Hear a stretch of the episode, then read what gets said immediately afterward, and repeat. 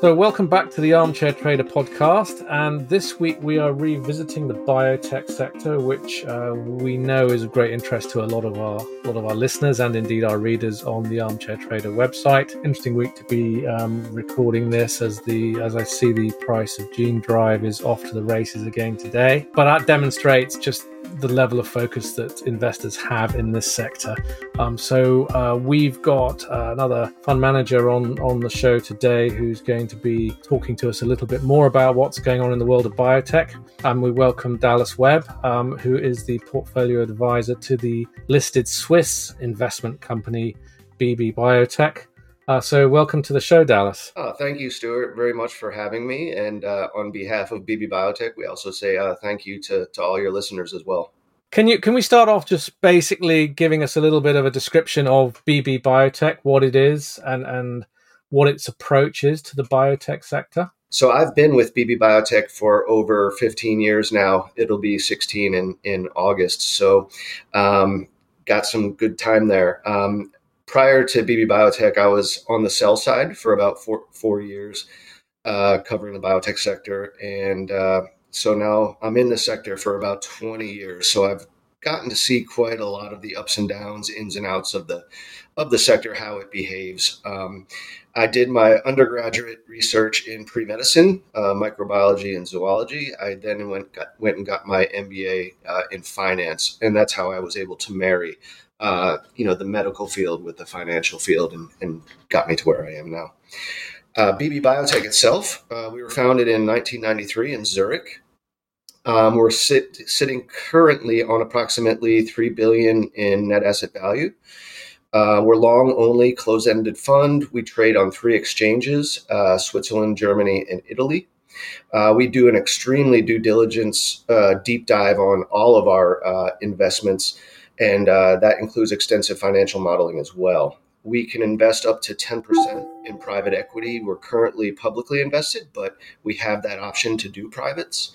Um, and what we're looking for in in uh, in our investments is true innovation. So we don't do generics, we don't do me too drugs, we don't do devices. We're purely biotech therapeutics. Uh, and we do have a, a, quite a seasoned investment team. We have four portfolio managers based in Zurich and uh, three in the U.S., one of which I am. Uh, and we have our U.S. headquarters in Manhattan. Uh, and I'm I'm living in the Boston area, but commute there uh, quite often. And then finally, uh, for BB Biotech, we do have a very seasoned board of directors. Um, and this board has to approve all uh, investment and divestment proposals. So, uh, lots of sets of eyes on every investment that's in the portfolio. From the perspective of professional money managers in the biotech sector, how important is it? And you've mentioned your background already, but how important is it that they have some level of formal um, sort of clinical background in terms of their in terms of their um, their academic background that they've done some kind of life sciences exposure. Would you say that that's essential that you've got that that kind of understanding? I think it's very important, um, but I think you know people that people that have worked in the sector for so many years, you pick up you pick up a lot as you go. So I wouldn't say it's an absolute you know mandatory criteria, but uh, it's it's definitely very helpful. Absolutely. And I wanted to talk a little bit about the the sort of top trends going on in biotech at the moment, um, and see if you could give us a little bit of perspective on those, um, namely neurological diseases, um, which is a big area, gene therapy, another one that we we hear a lot about, and then also the increasing use of artificial intelligence in, in the biotech sector as well. Absolutely. So, uh, all three of those points that you uh, mentioned are extremely uh, on point. Um, those are very hot topics right now and areas where we are very active. Uh, in the neuro side, not only are we in the psychiatric, uh, you know, such as uh, depression, etc. But we're also in the neuromuscular side as well. Um, an example there is Ionis with their SMA drug.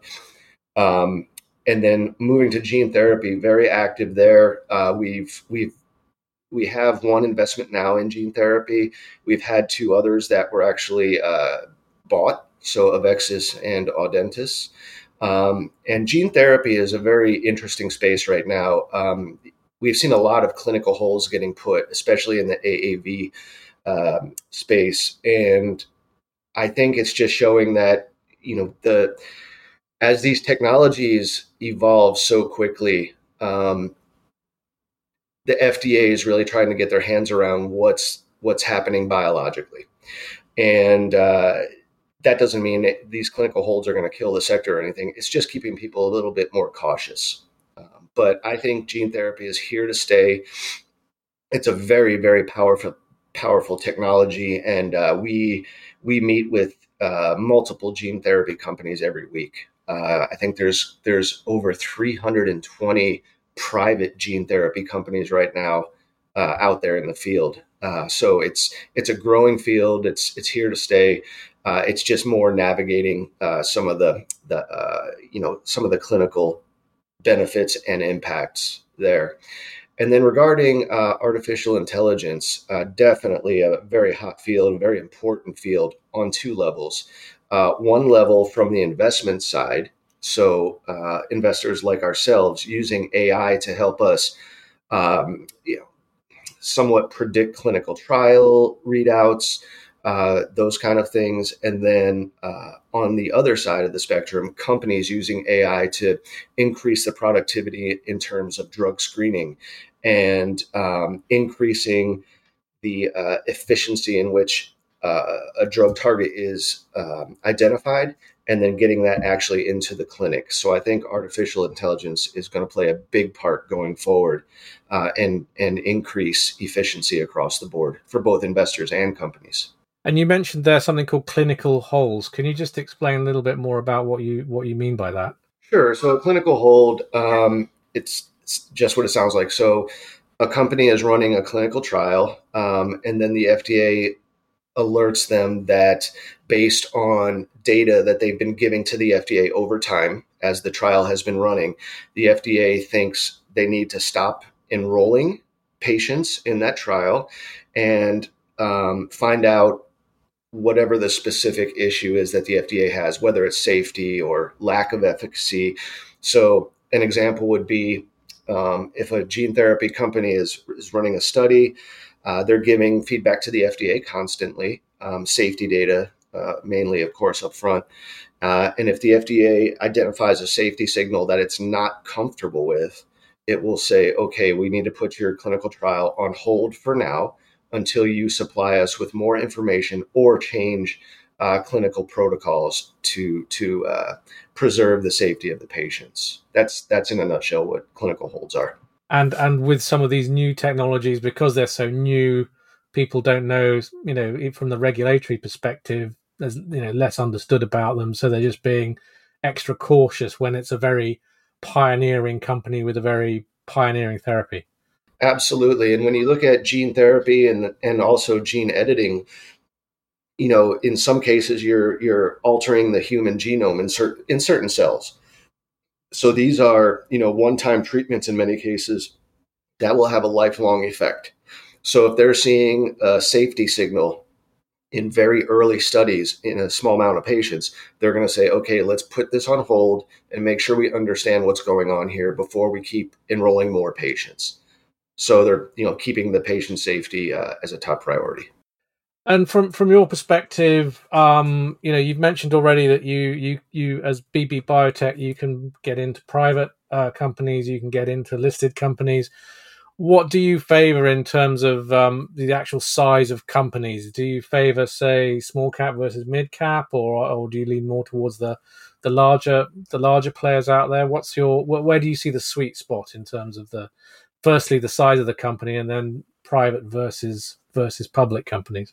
Sure, sure. Lots of questions in that one. Um, no, uh, I think uh, it's a great question, um, and we get that one a lot. So, on the public side, our sweet spot is essentially the mid cap space, um, and one of the reasons for that would be that when a company gets to the mid cap size, usually um, they've had some type of proof of concept data to come out to de-risk either the asset and or their platform.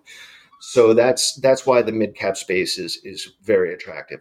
However, we do uh, also invest in the small caps, um, and when we invest in small caps, uh, it's all about the data that we can analyze. It's all about the science and the innovation that they're bringing. So, uh, for us to get a high conviction in a small cap, they're going to have to have a a truly transformative pipeline, a truly transformative platform. Uh, that's that's what we'd uh, be looking for in a small cap. The larger, you know, big caps and especially large pharma, uh, we're not as involved in. Um, we see uh, the mid caps is very exciting in terms of growth, but that also comes on the flip side. In in bear markets, mid caps and small caps get hit much harder. Uh, I think we've all seen that, uh, but that doesn't deter us. We still stick true to our strategy. Now, when it comes to privates, it's very similar to the small cap strategy. It's going to all be about their science, all about their platform, and um, uh, also management integrity is very important, especially on the private side. So, um, the bottom line is for us, it's all about the technology and the platform and the data that they have uh, in front of them. So, uh, I, I we're almost somewhat size agnostic, but um, we we definitely apply a much higher discount rate to the small caps in our DCF modeling, uh, as well as the privates, because with privates, obviously there's huge liquidity risk, right? Um, and uh, if they're earlier stage, then uh, they'll also get a higher discount rate in our uh, DCF modeling, basically saying they're, they're higher risk. And I mean, small caps. I mean, we've seen here in the UK, um, there's been a lot of interest in certain names in the market that are, I can really only describe them as small cap, if not micro cap companies. Um, usually because there's one treatment in particular that's very topical. Um, investors like that. Um, frequently, it's around. Recently, it's been around COVID testing or or treatment of um, COVID. Um, from your perspective, when, when you're dealing with something like that, how do you how do you manage risk um, in in terms of getting exposure to companies like that? Because obviously you're a, as as a big um, listed um, investment company you know, that you you could easily take quite a big slice of the action in a small cap. So what what's your you've already mentioned obviously that the science is important, but what what other sort of risk management protocols do you have there? From a very high level, uh, our risk management uh, protocol involves not only myself, if, if, if, it's a stock I'm looking at, whether it's small cap or uh, private, first of all, my team has to uh, approve of the investment. So, you know, the other six portfolio managers will go through the model, they'll, you know, ask lots of questions, etc. Uh, if my team then agrees with me, I then have to propose that to my board of directors, and um, it's a very seasoned board, very professional board, and uh, they are ultimately the ones who will say yes or no to to an investment. So one of the big risk man- management strategies we, we have is to have multiple sets of eyes looking at one investment, uh, not just mine, just so I don't have my bias pushing it forward. Um, we also, as I uh, earlier mentioned, apply higher discount rates to higher risk companies. Uh, and therefore, if our DCF comes back and the valuation doesn't match, we don't invest. So I think those are, are two of the major risk mitigations we have. Uh, another thing we do with our board is twice a year we have what are called strategy meetings. And it's where we get in person with our entire board. We invite our portfolio managers portfolio companies to come present, and then uh, the board gets to interact with our investments as well. So it's another level of engagement of uh, the board of directors. We also invite companies on our monthly board calls. So it's just a constant. Um, a constant evaluation and um, you know eh, monitoring of what the companies are doing is this a sector that you see a lot of IPO activity in, in biotech companies coming onto the market for the first time? And is that something that you you like to get involved in as well when when there's a there's a new company coming out? Um, absolutely. I, the IPO market was extremely hot for a, for a while and, and doing very well. Um, I was getting, you know, two to three new IPOs in my inbox every day almost for a while. Um, so it, it became uh, overwhelming in, in a sense. But I think that started to cool off. A lot of the IPOs started very much underperforming. Um, and in fact, I was on the I was on the uh, on the phone all morning with uh, different bankers today because uh, we are getting very uh, very active in our diligence process in the in the private uh, sector, um, and they're saying now, you know, IPOs, you know, a lot of these companies are getting a lot more, let's say, mm, cognizant of their valuations of what they think their valuation should be and where it actually is. So it's it's you know telling them to take kind of a deep breath and say, look, you're not going to get that valuation in an IPO. And in fact, I when I speak with private companies, I urge them to stay private, you know, until they absolutely need to IPO, because uh, these markets are so difficult. Um, so uh, the, the short answer is yes, we definitely participate in IPOs. We participate in crossovers. Um, but right now, I think, you know, given market conditions, uh, I think uh, the IPO market's going to be much slower than it has been, let's say, over the last 18 months.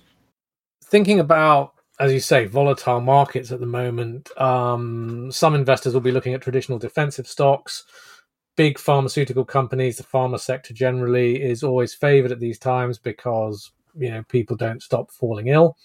Um, uh, there is more focus now on on on this sector because of COVID, and people are more interested in it than they used to be. How how do you see the the biotech market um, faring under the current conditions? Because obviously, biotech is not big pharma; it's much more sort of research driven, much more pioneering. Um, how, how would you expect it to behave under the current state of market volatility? Yeah, I think COVID is definitely an overhang. I think it's an overhang for every sector, to be honest. But in terms of biotech, where COVID really hits hard is uh, number one in clinical trial enrollment and um, and how they uh, proceed, and number two in the sales of certain drugs. Um, so, for example, one of our portfolio holdings, Neurocrine, they have a drug called Ingrezza for a disease called tardive dyskinesia. It's a, a disease of irregular movements caused by anti uh, schizophrenic drugs. And the diagnosis really requires people and you know doctors and patients to be uh, together. So COVID did impact um, them quite a bit. Uh, nonetheless, they're still growing, but that's one way COVID can impact uh, the biotech sector. Uh, but that being said, I would say that uh, a lot of companies now, and a lot of, uh, especially the companies that are running clinical trials in in human beings, uh, they and their clinical trial sites have gotten more, uh, let's say, adept to navigating the COVID protocols and getting patients to actually be able to come in for in-person visits. Uh, I think the sector as a whole is learning how to to navigate this uh, this issue. Um, the only the, the, one of the big overhangs is, as we saw with Omicron uh, this past fall, is that new variants come out with COVID, and so a lot of people are kind of sitting there thinking like, well, once the ne- next one comes out, it's going to really uh, impact the sector again. Um, so that's why I think once we start getting getting more, let's say, used to COVID, new variants, etc., uh, I think things will smooth out a bit there. Um, and then basically other factors like inflation, um, obviously interest rate increases worry investors. We've just seen the just seen the Bank of England here raising rates. Does that will that, would you anticipate that will affect the biotech sector and, and M&A activity within the biotech market? Yeah, uh, another great question, Stuart. Um, so, in increasing interest rates are, uh, I think, just perceived negatively across stocks as a whole. Um, you know, borrowing costs increase, etc. Um, but this doesn't universally apply to biotech, in my opinion. Um, but the perception can definitely create uh, an overhang on the stocks. Um, inflation, you know, historically tends to drive investment in other sectors such as uh, commodities, real estate, etc. Um, so the biggest impact that I see uh, these increasing rates and inflation having upon the biotech sector is uh, basically it's keeping generalists completely on the sideline. Uh, so we're not having that generalist uh, cash inflow. So it's it's basically a specialist. But I can tell you all the conversations I've been having over the last months, uh, inflation and interest rates have not been brought up at all uh, in in the conversation. So to special invest specialist investors, I don't think it's as much of an issue, but uh, it's definitely something that kind of spills over to our sector uh, across uh, the equity markets.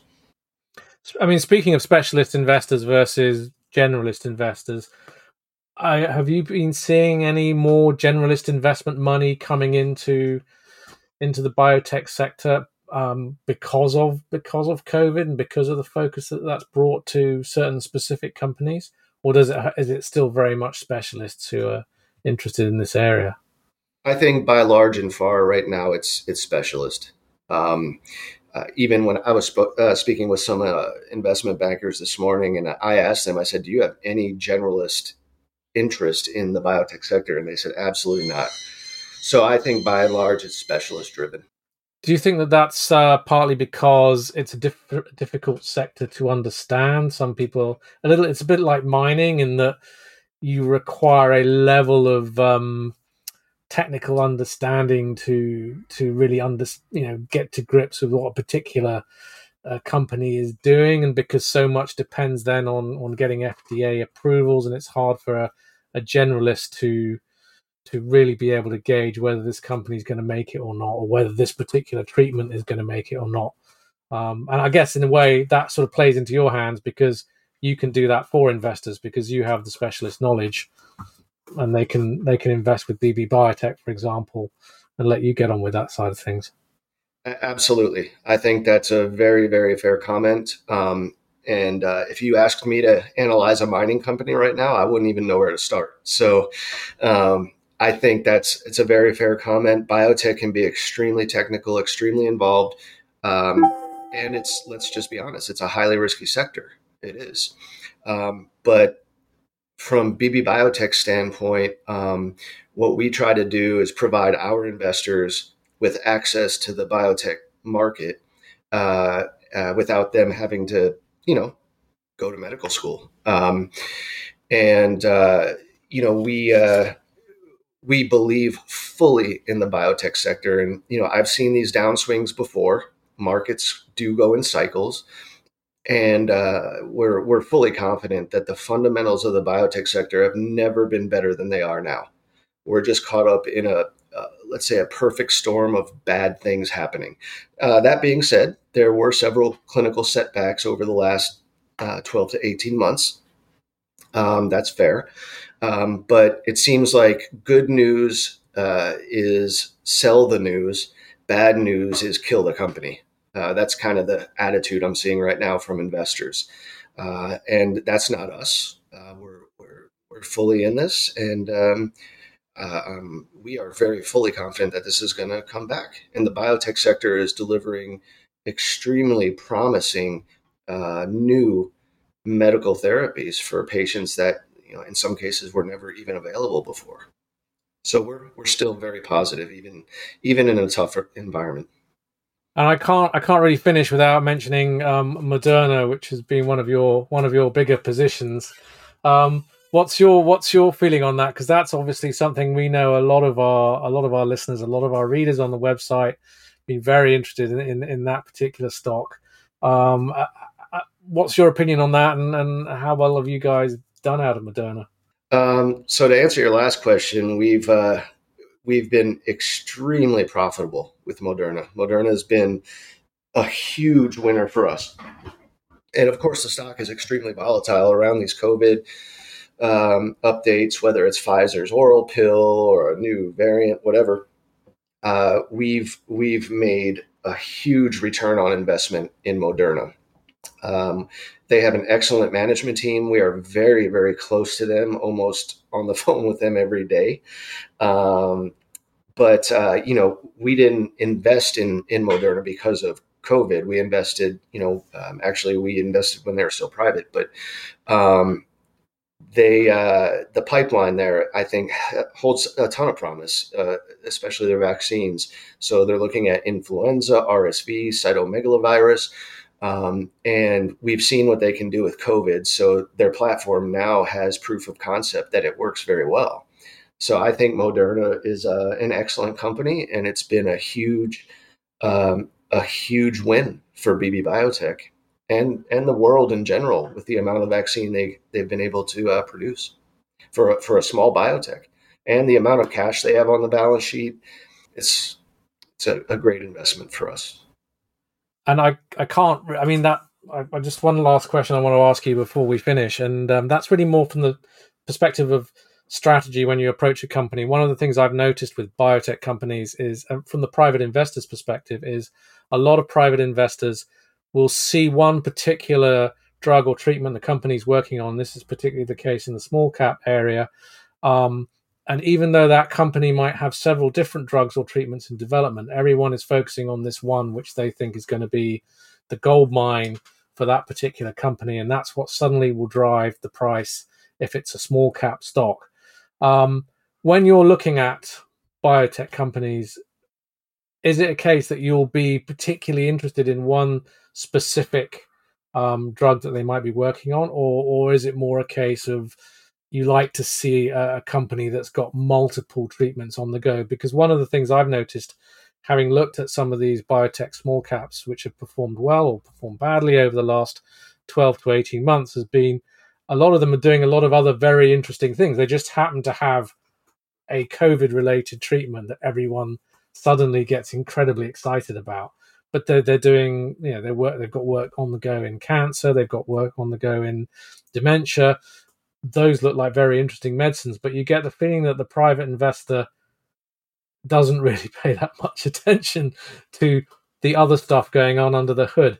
From your perspective as a as a sort of professional, um, do you do you tend to focus on the whole suite of the company's uh, work, or or is it more a case of one particular treatment comes up on the radar, or is it more a case of really depends on the company?